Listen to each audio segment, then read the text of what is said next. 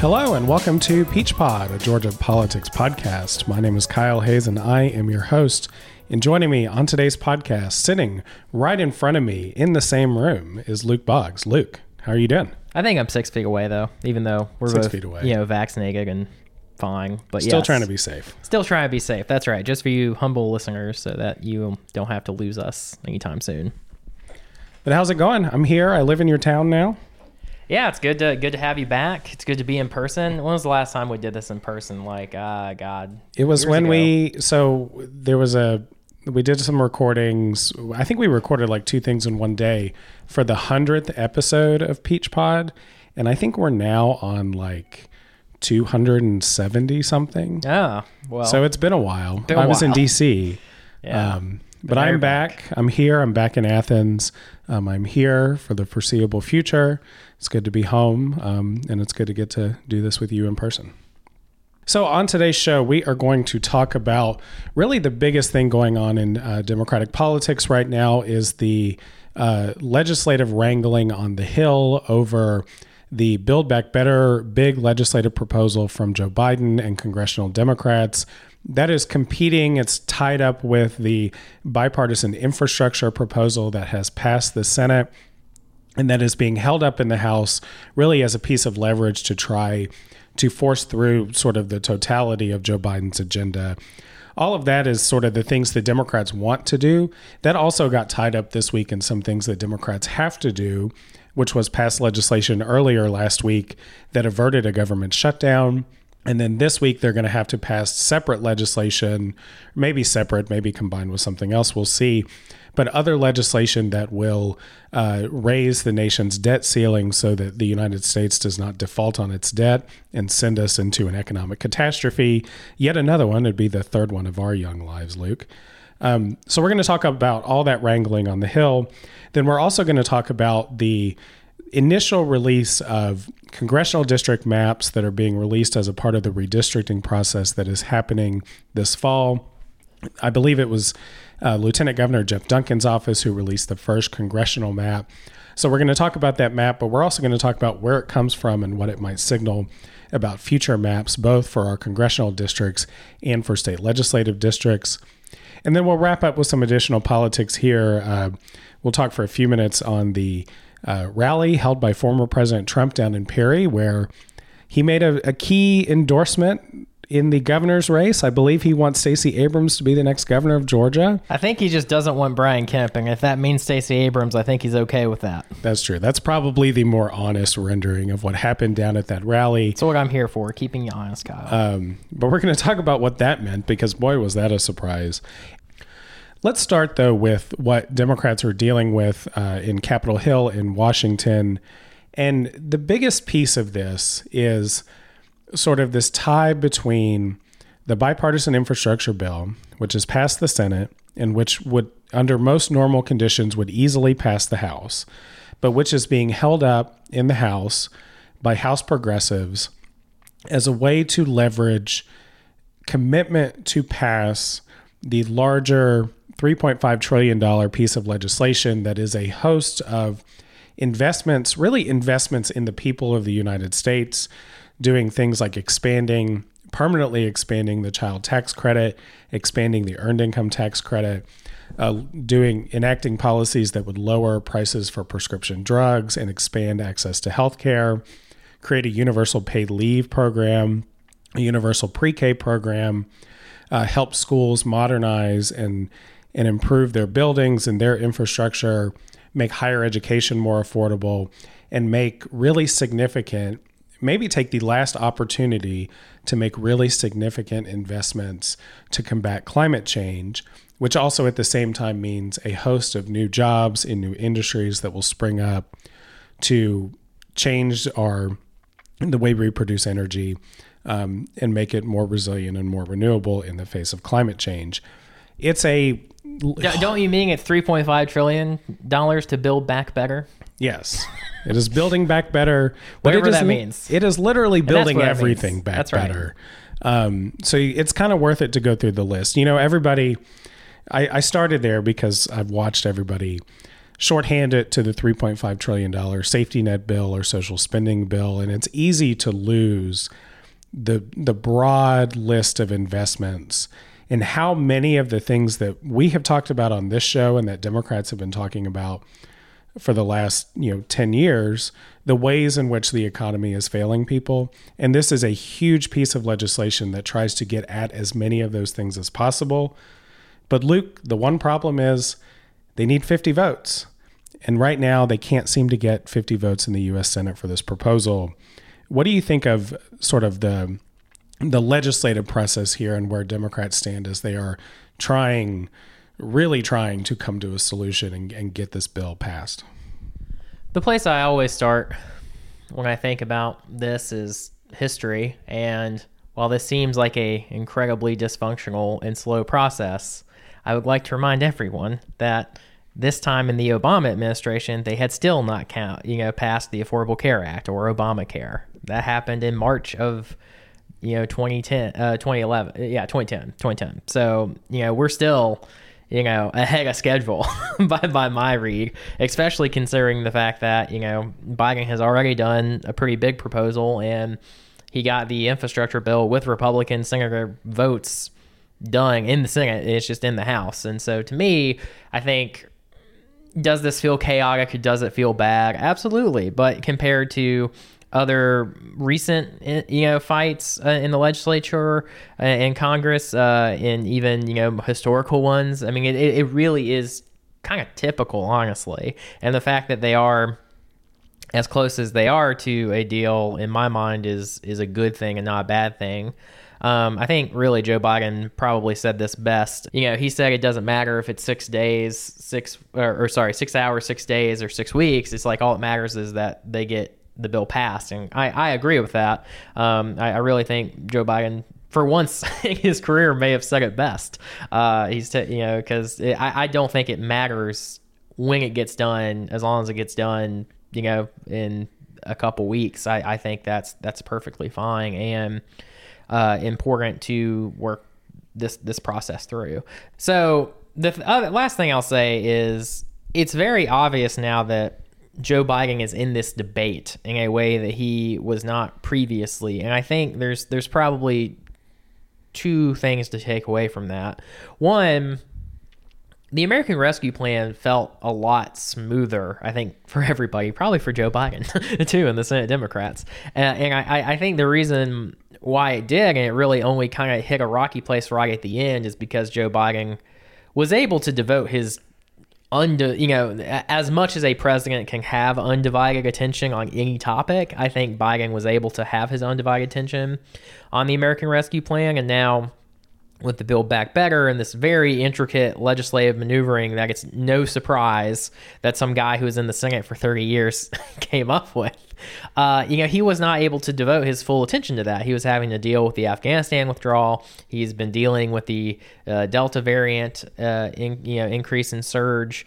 And so it's very clear now that those other crises have hit the back burner a little bit, and he's now focusing pretty heavily on this. And I think that's why we're seeing so much activity and movement, not only from him, but the legislature as well, and that things are starting to move forward somewhat. And I think that just it does it to me shows that it does matter who is elected and who is in positions, because even even though it's just one guy, it's Biden's influence on this process is, to me, quite apparent now in the past couple days.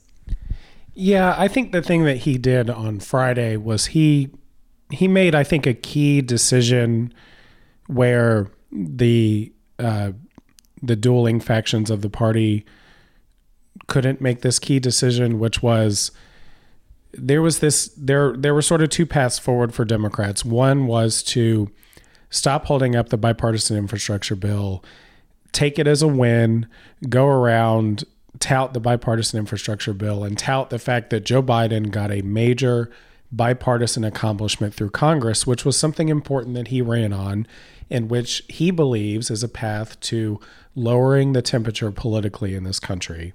There was that path forward. that path obviously has a lot of skepticism from progressives who say, yeah, that's great, but we need much more than a glorified road and bridges spending bill to deal with all the problems. And Joe Biden's whole campaign was wrapped up in these four major crises that the country is facing, maybe the most prominent and long-lasting of which is climate change.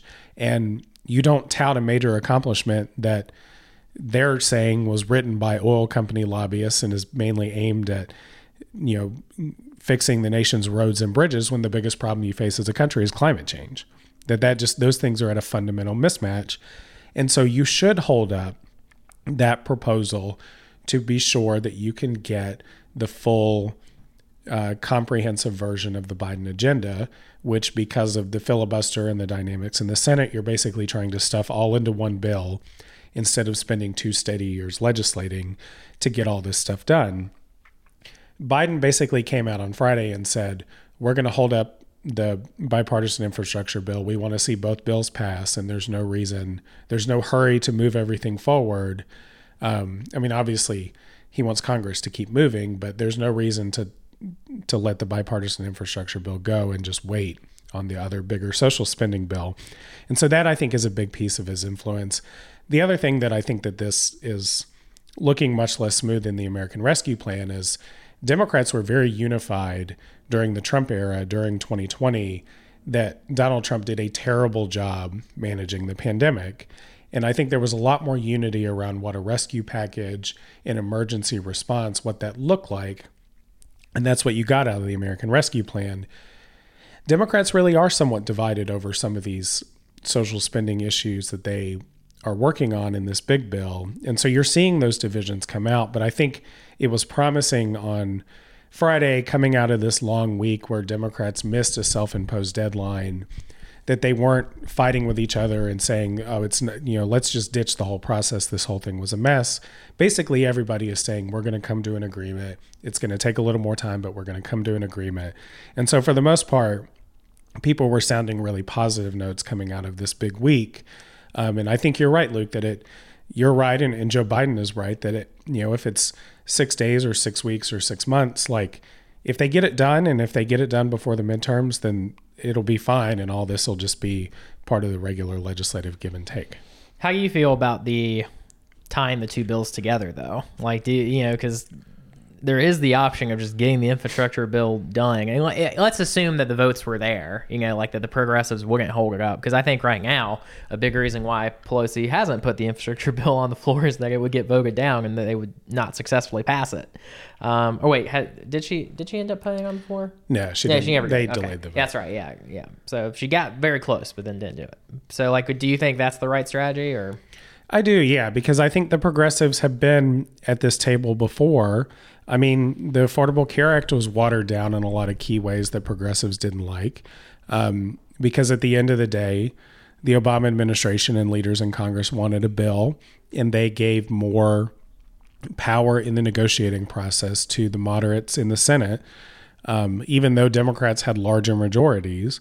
I think somewhat ironically, because they have smaller majorities, the progressive threat at this point to hold things up is equivalent to the centrist threat to not back the big social spending bill. But I think that's the right path. I think both have to move forward. I think if you were to let one move forward, you would basically be choosing the side of the moderates, and that would engender so much frustration and criticism among the progressives that the whole thing could just fall apart. Well, so I think keeping people on the same page, tying people's fates together, I think is really important because the progressives have the policy push that they want, but it's really the moderates who are more invested politically in Joe Biden's success, because if this whole legislative process of the last 2 years looks like a shit show in November of 2022, it's the moderates that are going to lose their seats, not the progressives. Yeah, I think that's generally right, though I would reframe it one slightly different way, which is I really think if the bipartisan infrastructure bill got through and on Joe Biden's desk and he signed it, that the moderates would be like, oh, that's enough spending. We have done enough. Let's go home or wait a while, put another strategic pause on the bill, as Joe Manchin might say, but it would be an indefinite pause because the one thing is, and I think, you know, we should give that bill credit where it's due. It's like, is it the infrastructure bill perfect? Is it climate, you know, friendly in the way that it should be? No, but it is a good bill. And it's like, it is important to invest in these things, because not every day, thank God, but every other day, I feel like I, you know, see a news alert pop up of an Amtrak train derailing or a bridge falling down. And so it's just like some of this stuff needs to get done. And so I think tying it together is really the only way they will get it done, because the Senate Dems, and I also think it's important to note here, while everyone is constantly talking about Kyrsten Sinema and Joe Manchin, there are others. There are people hiding behind them. It's just their politics are not as advantageous as Joe Manchin's is to constantly be agitating about this. And so I think people underestimate just how much concern there is among a lot of Senate Democrats that we've been spending a lot of money, and it might lead to inflation or higher unemployment because people don't want to go back to work, and all these narratives that you hear only coming from Joe Manchin regularly, but there are other Dems that probably believe it. Well, the other piece is the actual policy substantive piece of this, and the thing that gets lost is Democrats are stuffing all this piece into one piece of legislation that they are having to pass with only Democratic votes through the reconciliation process, because Republicans don't believe that they have any responsibility to create legislative solutions to all of these problems across the board. And it is pretty clear, we're going to talk here about maps and redistricting here in a second, but it's pretty clear that in some sense, no matter what Democrats do, they are going to be at risk of losing power in Washington just by the natural ebb and flow of politics, where when you run everything, you're now responsible, and then the other party can just run against you. And that, combined with redistricting, makes the House very vulnerable.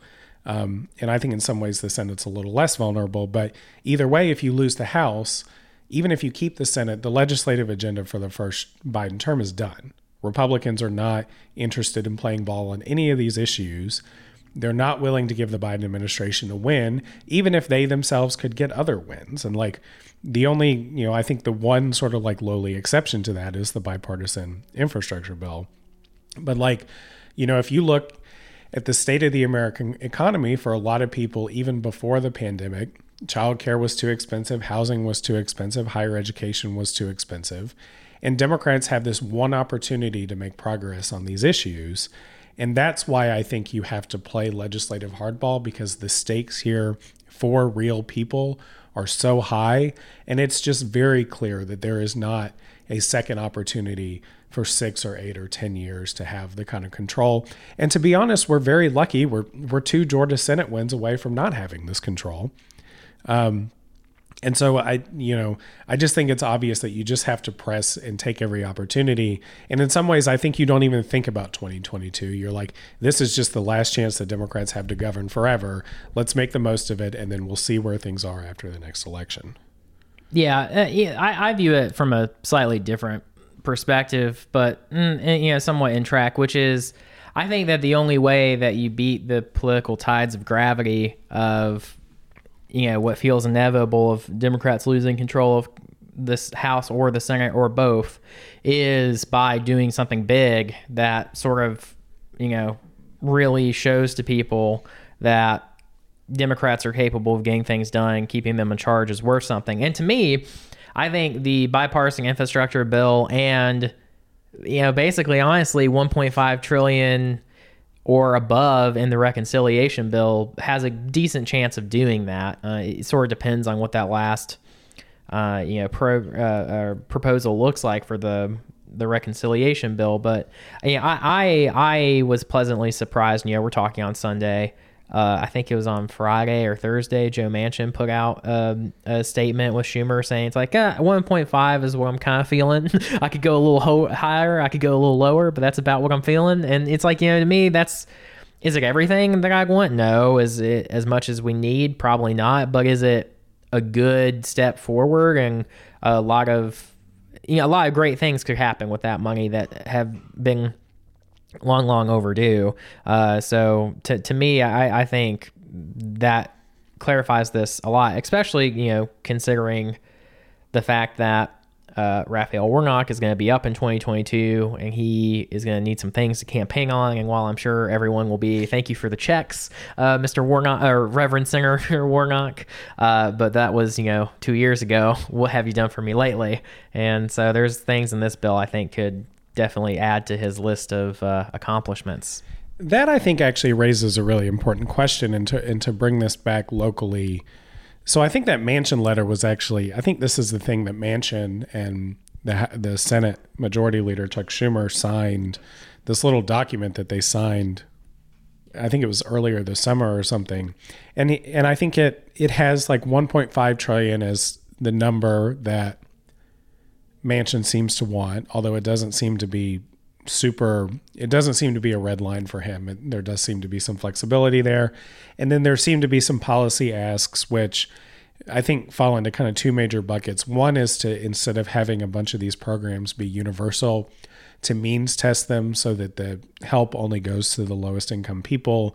And then the second thing is to, I think, protect West Virginia's coal industry more than a lot of people who want to take a really aggressive approach to climate change would want to do.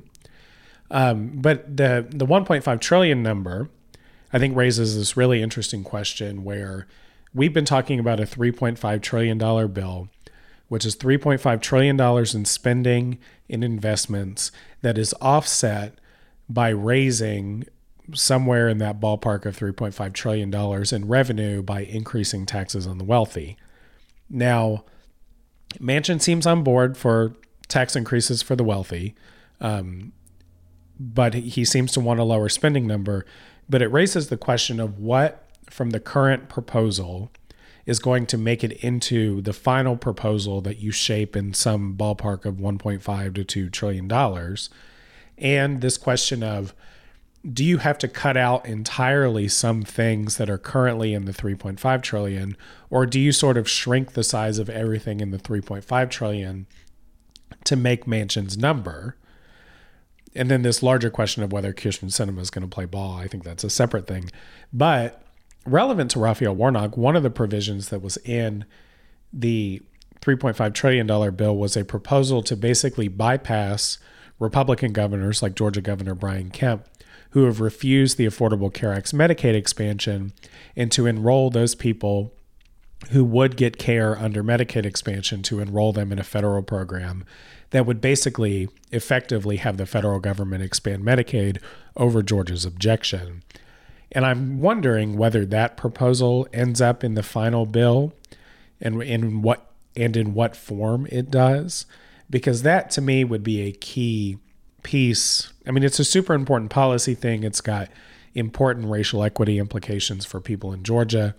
It also would be an important campaigning item for Raphael Warnock, who has been pushing for Congress to put this Medicaid expansion proposal in. And so I think one question for Warnock, this is also a question for Mark Kelly in Arizona, and for all the Democrats who will be up in the Senate in 2022, is what does this final bill actually look like, and are you delivering substantive accomplishments in the short time that you've had in Washington so far? Yeah, and I would agree that this proposal in particular is really important, both for all the people it would help, because frankly, it's not going to happen otherwise, more than likely, because of the fact that in Georgia and I think a couple of the other states that they've refused to expand Medicaid, the governor actually doesn't have the unilateral power anymore like they used to, and that legislature has taken that away from them. And so, even if Stacey Abrams or whoever ends up running for the Georgia gubernatorial nomination on the Democratic side. No, you just made a bunch of Democrats' hearts skip a beat by saying somebody other than Stacey Abrams. Yeah. Well, you might have made Donald Trump's heart skip a beat, too. I know, he seems heartbroken, but we'll get back to that later. Whoever it is doesn't have the power anymore. The legislature has to give them power or I think vote for it themselves, either way. And so, I don't think it's going to happen any other way. That's one thing. And then two, just as the pure political point, is I've been working on Democratic campaigns since, 2012. And every single one of them since then has been campaigning on elect Democrats, we will expand Medicaid. And while it was usually in the context of state legislature races or governor's races, I think it would be a pretty good messaging boon to the party if we were able to get this done, because we could say, like, hey, people, we've been saying for a decade, if you elect us, we would do this thing, and look at it, we did it. And so, I think that would be a pretty good benefit. And I'm hoping this one will stay in because of the fact that Joe Manchin is not nearly as elusive as some people pretend him to be. He kind of says the same thing over and over, and people are like, but does he really mean it? And it's like, no, he does. And the thing that he has said a lot about these programs and previous programs in the American Rescue Plan is he likes to see things that are means tested, and he likes to tweak around the edges of how much money, something's getting, or how much money you're giving people, or where the cutoff is. And, this is in the ballpark of policies that he usually is interested in. And so I'm hoping that he will, still be interested in this one, and be able to, as he would say, sell it to West Virginians and explain it to them, because that is his bar for voting for anything. So coming out of this big important week, Democrats did seem optimistic. Biden did seem to sort of set the parameters of how they can move forward in negotiations.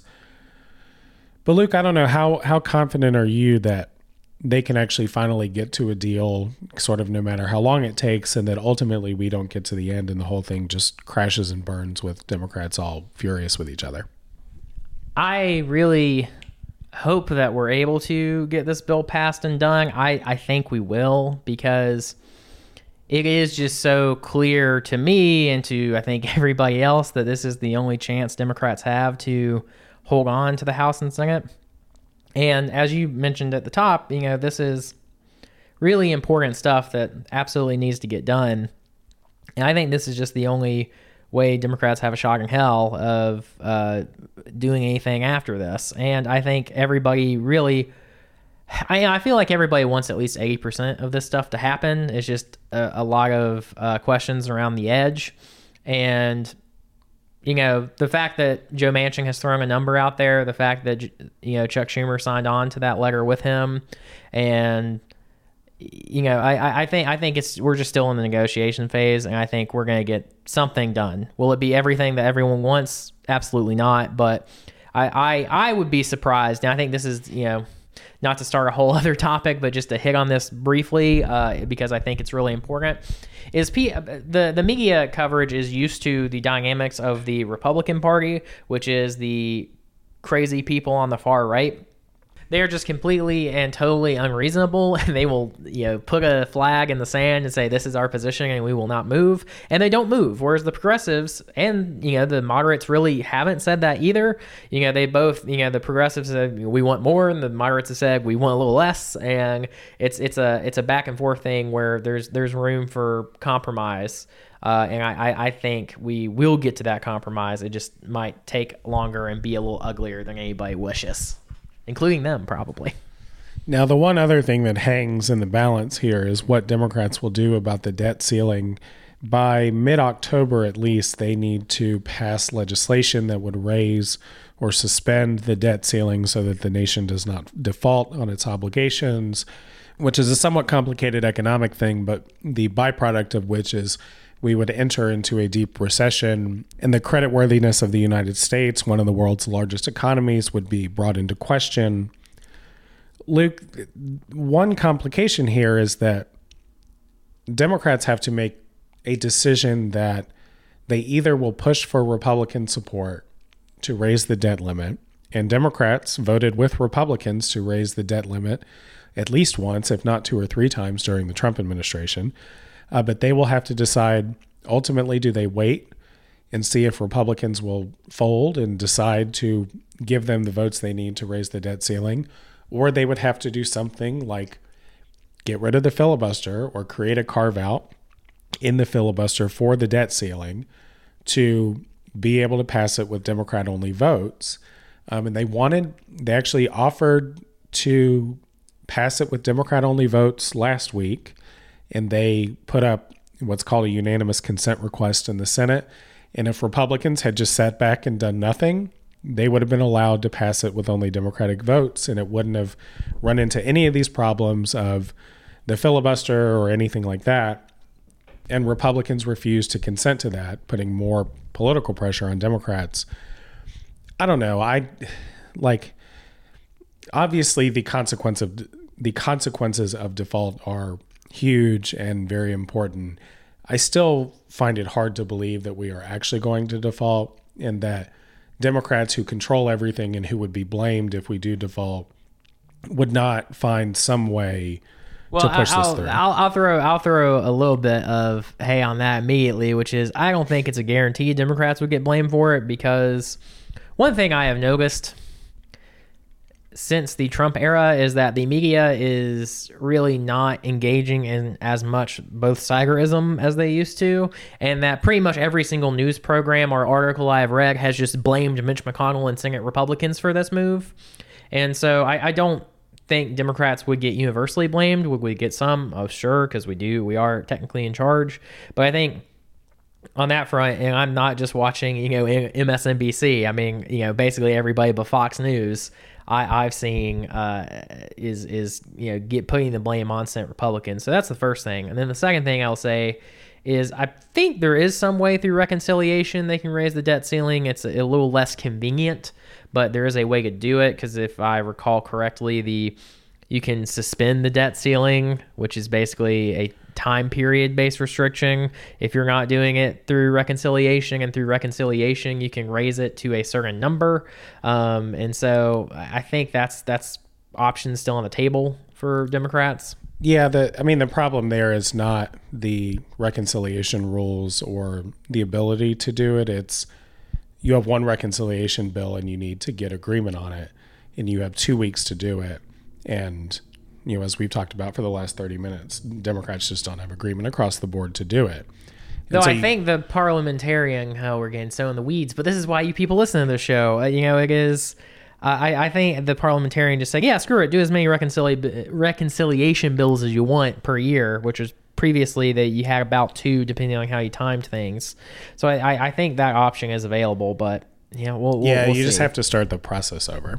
Right. And that's a timely thing, or a time-consuming thing too. So I don't know, man. This when we were putting the notes together for this episode, my headline for this one was "Shit Gets Hard for Democrats," because they now are absorbing all of the crises and all the responsibility that they asked for when they asked for the keys to governing.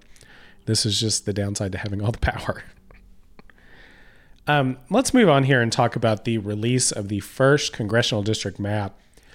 So this was a map that was released by Lieutenant Governor Jeff Duncan's office. And I think the initial conception of the fact that this was a map coming from Duncan's office and not from sort of the Senate Republican caucus as a whole, or coming from really anywhere on the House side, which I think has a lot more unity than they do on the Senate side, that this map may have been a first offering, but may not be the final place where Republicans are going to land in how they draw the congressional district lines during redistricting in November. And just to remind people, so you'll start to see drafts of maps float around. Republicans, I think, are going to try to do a PR push around what they think are fair maps, and they're going to say, these maps are much more fair than the gerrymandered maps that Democrats drew in the mid-2000s when they were trying to hold on to power in this state. And so it's a bit of a PR battle there. But Luke, what did you think of this congressional district map released by Jeff Duncan's office? And what are the main takeaways for what it does, particularly in the 6th and 7th congressional districts currently held by Democrats, but where Republicans may be able to redraw the lines and take one or both of those seats back in the next election? Yeah, I'm going to immediately disappoint everyone in saying that I am not getting, to run this through some intricate program that I have built to divine all the things it does. But I mean, the place I would start with this map, there's two things. One, the fact that's coming from Jeff Duncan makes me think that I will be a little surprised if this ends up being the final map, or a map that's close to the final map. But the thing I will say about this proposal is, and again, this is me mostly eyeballing it, but I mean, honestly, for congressional maps, that's not a horrible way to do it for your first kind of takeaways. And the first thing I would say is this is a pretty similar map to the current map. I mean, it basically, to me, is a map that takes into consideration the population changes that have happened and, you know, makes pretty logical decisions about how you would change it if you're using that old map as your baseline. And the most, you know, political thing it does is basically turns the 7th into a decently safe Democratic district, and it basically is only in Gwinnett now, because Gwinnett's grown so much that definitely seems possible. And then it makes the 6th a lot more competitive by grabbing all of, or at least a very big chunk of, Forsyth County, which is far more conservative than the previous populations in the 6th. And so to recall, the 6th is currently held by Lucy McBath. The 7th is held by Carolyn Bourdeaux. And long story short, the 6th will now be a lot more competitive than it is, which to me is a really interesting decision, because as far as who I would think is easier to pick off, I would think Carolyn Bourdeaux, is easier to pick off than Lucy McBath. But well, if I could just interrupt you there, because this is really interesting, having watched the way that Lucy McBath and Carolyn Bourdeaux have operated for the last couple of years. Lucy McBath, basically through her entire time in Congress, has been a team player for Democrats. She hasn't created a lot of problems for them. She is not a part of these groups of moderate lawmakers who are saying that the spending bill is too much, saying that Democrats are being too progressive, that they're losing the views of more moderate people, that they're not representing those people. Carolyn Bourdeaux, she's been in Congress a much shorter time. She lost in 2018 to Rob Woodall. Rob Woodall retired. Carolyn Bourdeaux came back and ran again in 2020 and won that seat. But Carolyn Bourdeaux has been, in some instances, among these group of moderate lawmakers who are concerned about the debt, who are concerned about too much spending, who very clearly want to position themselves as appearing part of a moderate, not a too progressive part of the Democratic Party. And yet Democrats, or Republicans, at least in this current map, have decided in some ways that Lucy McBath is the more vulnerable one relative to Carolyn Bourdeaux. And in some ways, I also think it creates some problems for Carolyn Bourdeaux, because Carolyn Bourdeaux seems to have a little bit more frustration among the more progressive members of her district because of all this moderate showcasting that she's been doing. But I don't know. I was a little surprised that Republicans didn't think the easier get was Carolyn Bourdeaux in the 7th relative to McBath. And McBath seemed to maybe not think that either. Yeah, and I think it's really a geography thing, is that they, because this is the thing that, because a lot of times when I talk to people about redistricting, and redistricting in Georgia in particular, they act like that the Republicans will be able to divine, more Republican votes out of places that there aren't Republican votes. I mean, to just cut right to it, it's just there are Republicans who are currently elected in office as congresspeople, and they'd like to remain congresspeople. And to the extent you draw these maps and you make them insane, that hurts the current Republicans. And so they want to stay in office and remain Republican congresspeople. And if you're going to do that and also pick up seats, you have to be careful about how you do it. And another thing about this map that I think is interesting, it is a conservative, small c conservative map, in the sense that it is taking the geography that makes the most sense to throw it into a district currently held by a Democrat to try to win that district. And while they could have drawn a version of the 6th and 7th that Republicans could have won easily, that would have threatened the other Republicans in Congress currently who would like to remain in Congress.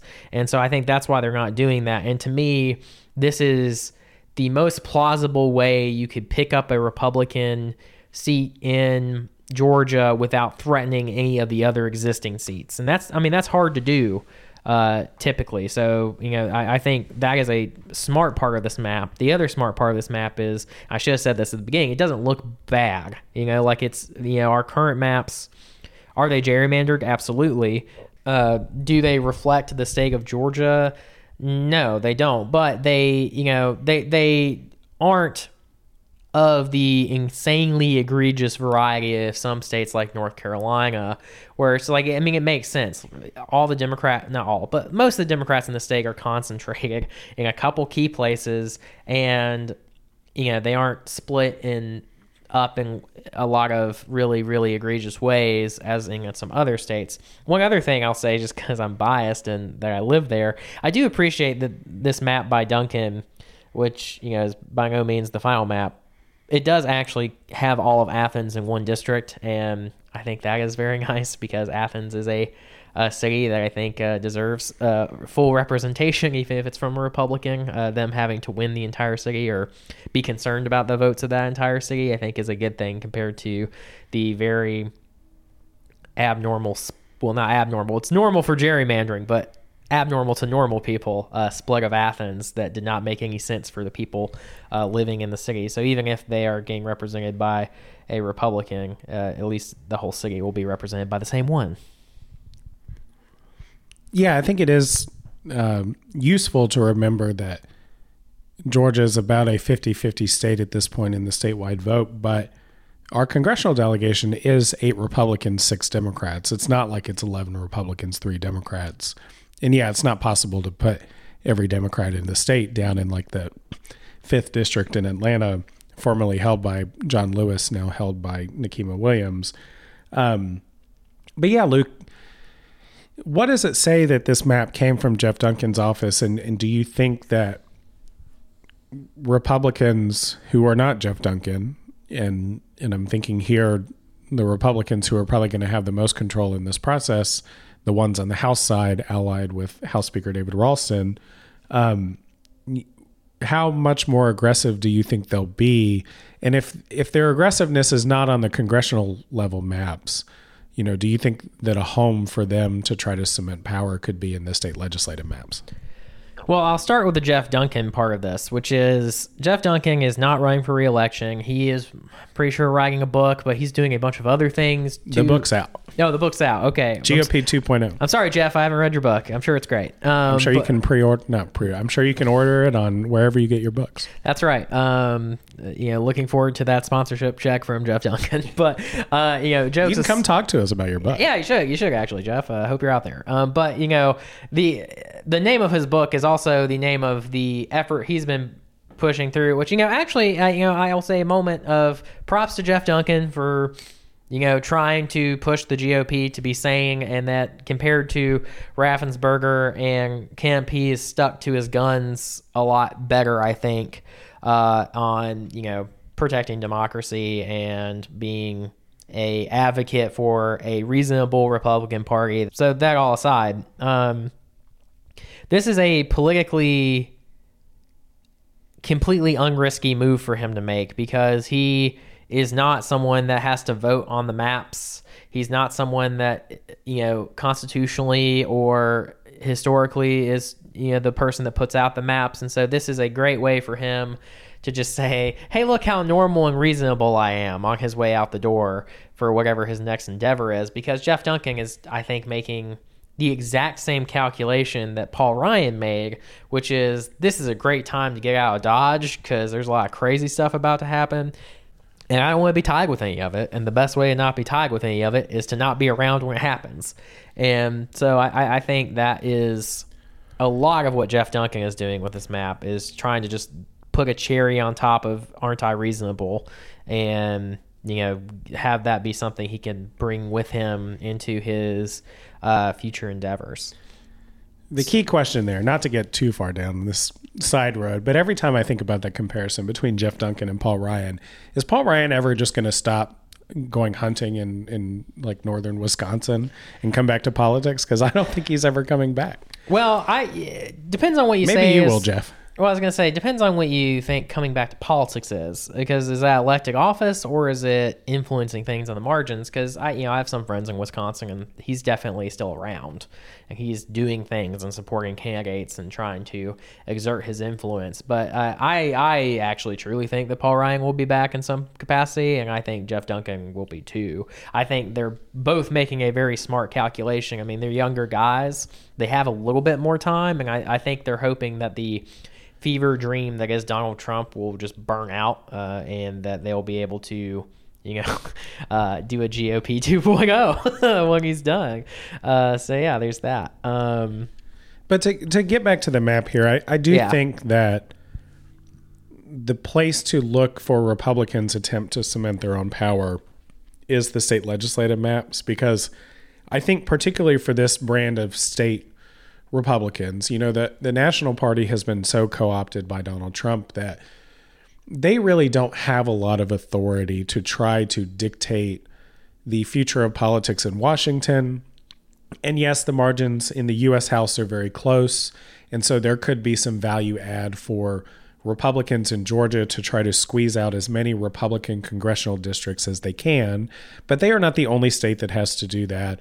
From my understanding, just from listening to other people talk about redistricting in other states, Florida is a state where Republicans can be particularly aggressive and try to flip several seats in that state to ensure that for Republicans that they can take the U.S. House, that they could do so maybe only through gerrymandering without having to become any more popular.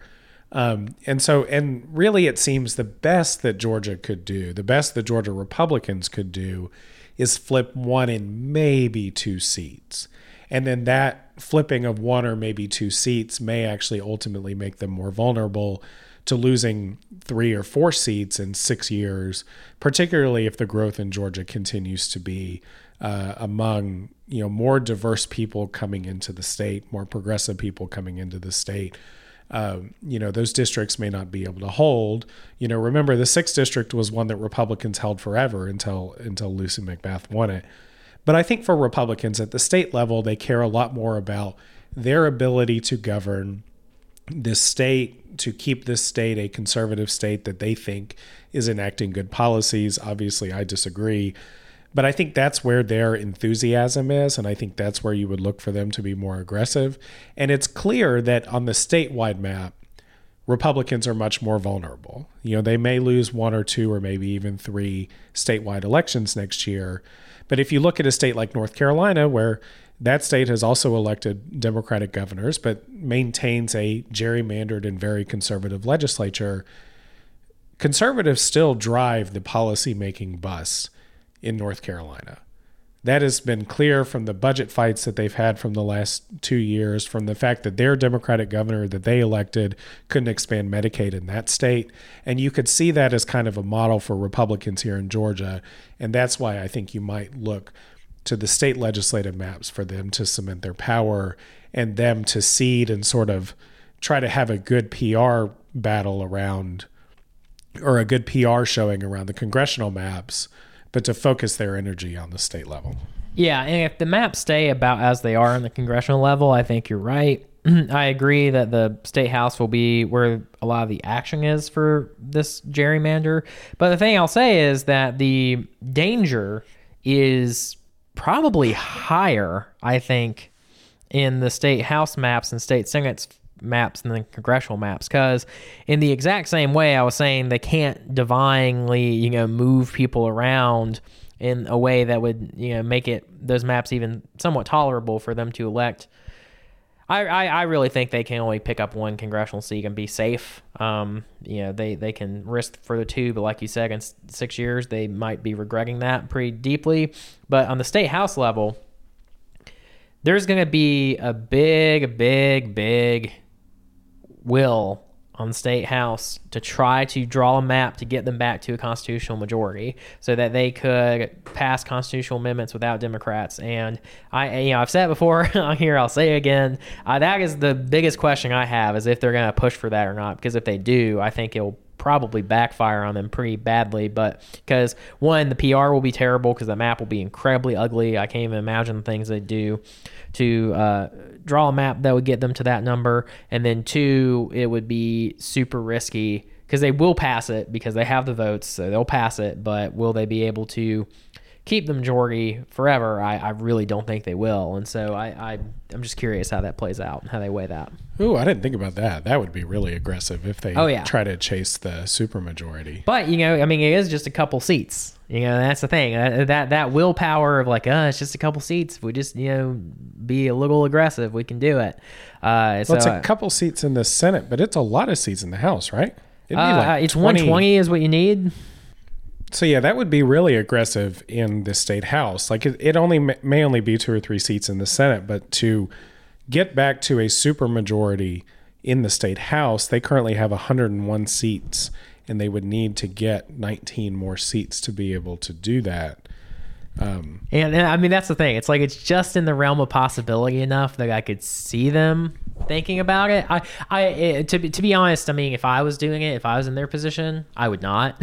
I would focus on covenant protection and focus on keeping the majority, because I mean, Democrats did a very similar thing in the aughts, and that flipped the House to the Republicans. And so I think it's a high risk, high reward for them.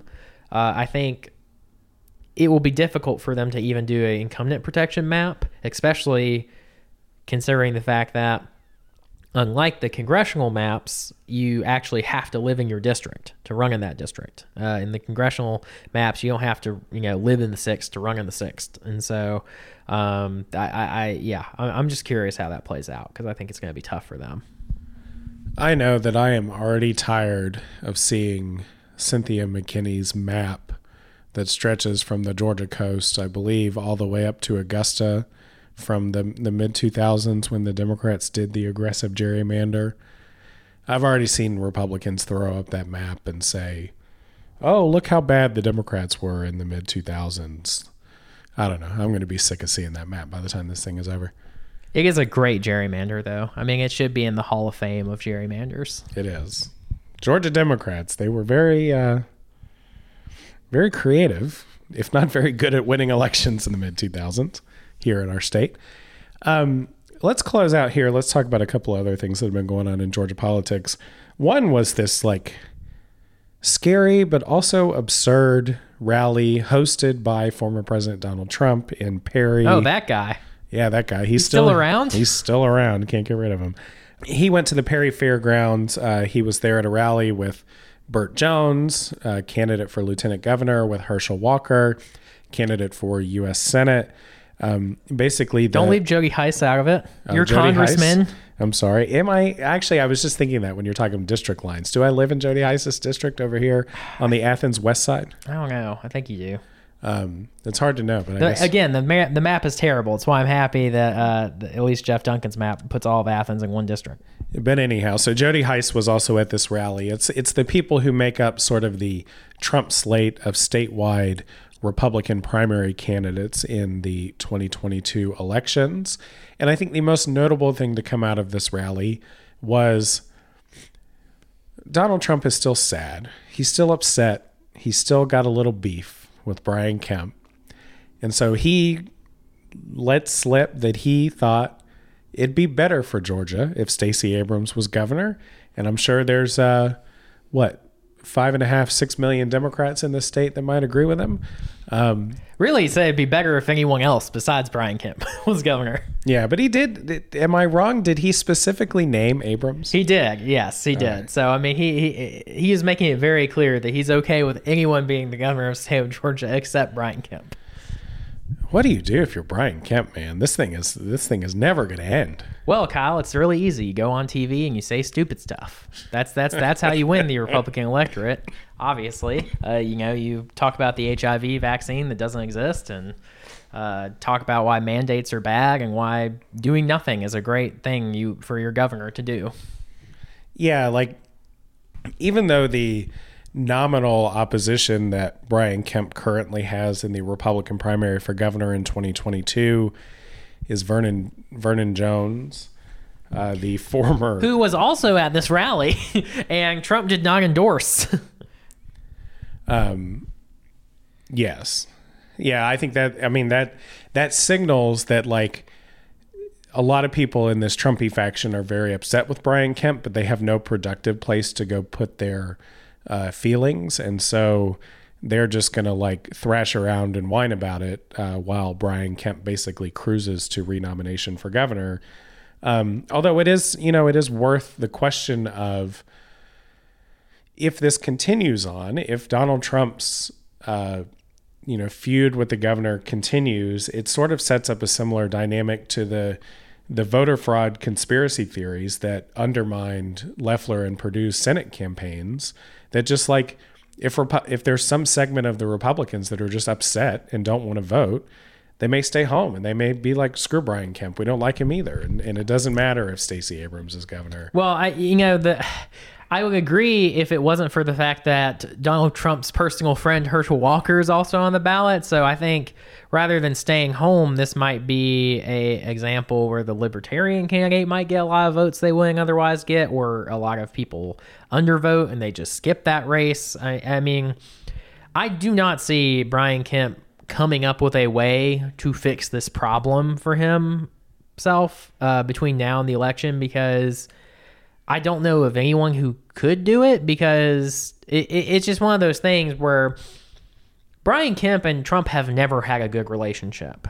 You know, we've discussed this before, but like Brian Kemp did not even have a conversation with Donald Trump before Donald Trump endorsed him. It was really Sonny Perdue that kind of was doing a solid for his boy Brian back in Georgia.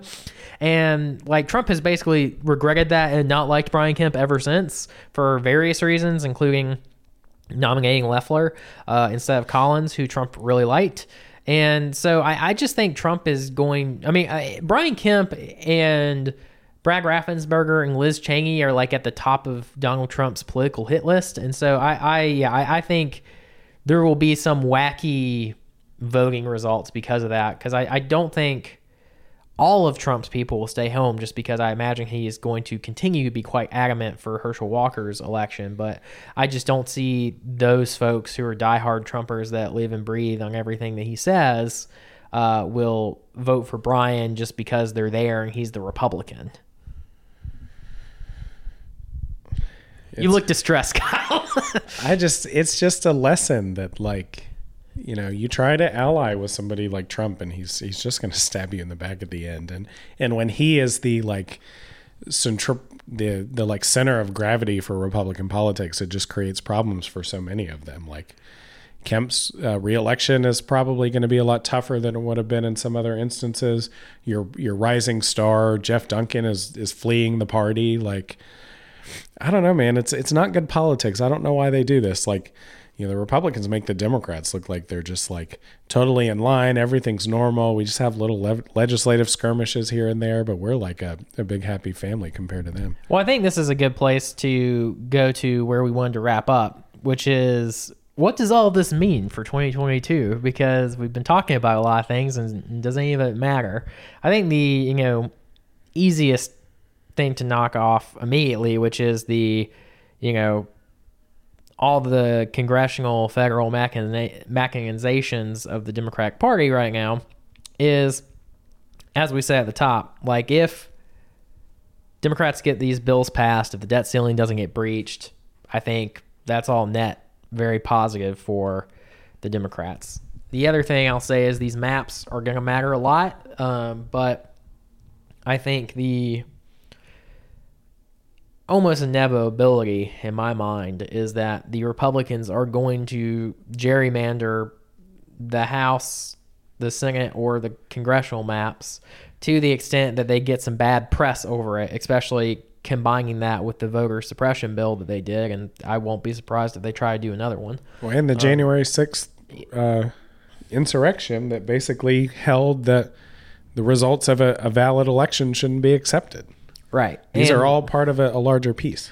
Right. And so those narratives are only going to continue to be bad for them. And then you have the final nail in the coffin, which is I you know, enjoy reading books like Bob Woodward's Peril too much. And I especially like Bob Woodward. And one thing I like about him is he's really good at getting the details that are kind of missed in the day-to-day coverage and like really extrapolating them out. And sorry, your question, Kyle, like why the Republicans keep like tying themselves to Trump. And I think it really rolls back in on all these stories, which is that there has been the narrative that demography is destiny, demographics are destiny, that the country is moving towards Democrats and the constituencies that support Democrats are getting bigger while the constituencies that support Republicans are getting smaller.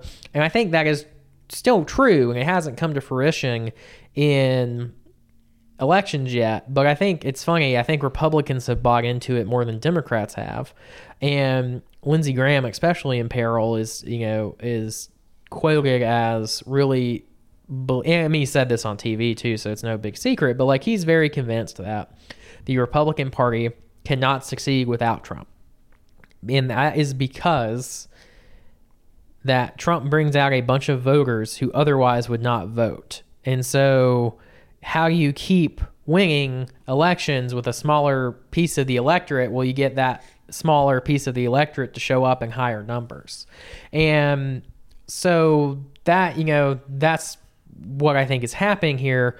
But the issue that is going to be different in, South Carolina as compared to Georgia is that there's going to be blowback, I think, to Burt Jones, to Jody Hice, to Herschel Walker, that will increase Democrat constituencies coming out to vote and keep moderate to leaning Republicans voting for some Democrats if the option they have on the Republican side are crazy Trump people. And that, I think, is going to be the hardest thing for them to navigate because they're doubling down on a loser, effectively, because Trump lost a close and tight election, but he lost it. And so that is a strange strategy, especially considering he lost Georgia. And I think what will happen is that this lesson will not be learned by Republicans in time to save them in 2022, and that, Brian Kemp's gubernatorial prospects are probably going to be one of those casualties, I think, at this point, honestly, just because of the fact that Trump will not relent. And I don't think his people will reward Brian Kemp for not being loyal to the most important Republican. And so I just don't see him surviving that in general, because I think what will happen is, as you said, very similar to the runoffs, there's just going to be enough Republicans break off that they, maybe they vote for Herschel or maybe they don't show up at all. And Kemp doesn't get any benefit of that. Yeah, I think for me, it's this high-level narrative of chaos versus competence. And Donald Trump has made clear that his brand and the brand of his Republican Party since 2015 has been chaos.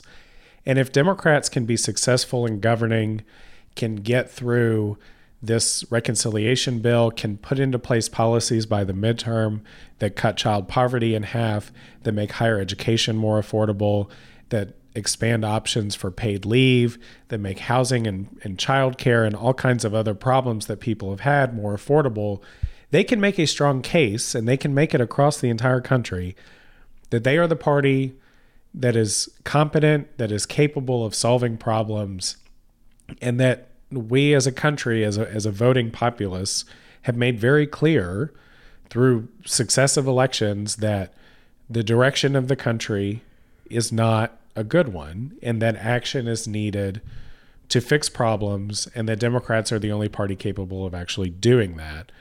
And I think that is a strong case.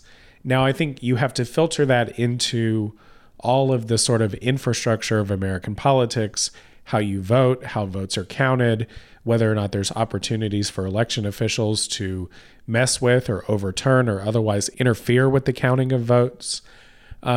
So I think Democrats are in a good place from like a broad narrative perspective, but I think, you come back to the For the People Act, the successors of that, the more moderate version that Joe Manchin is on board for. Can you actually get that legislation passed?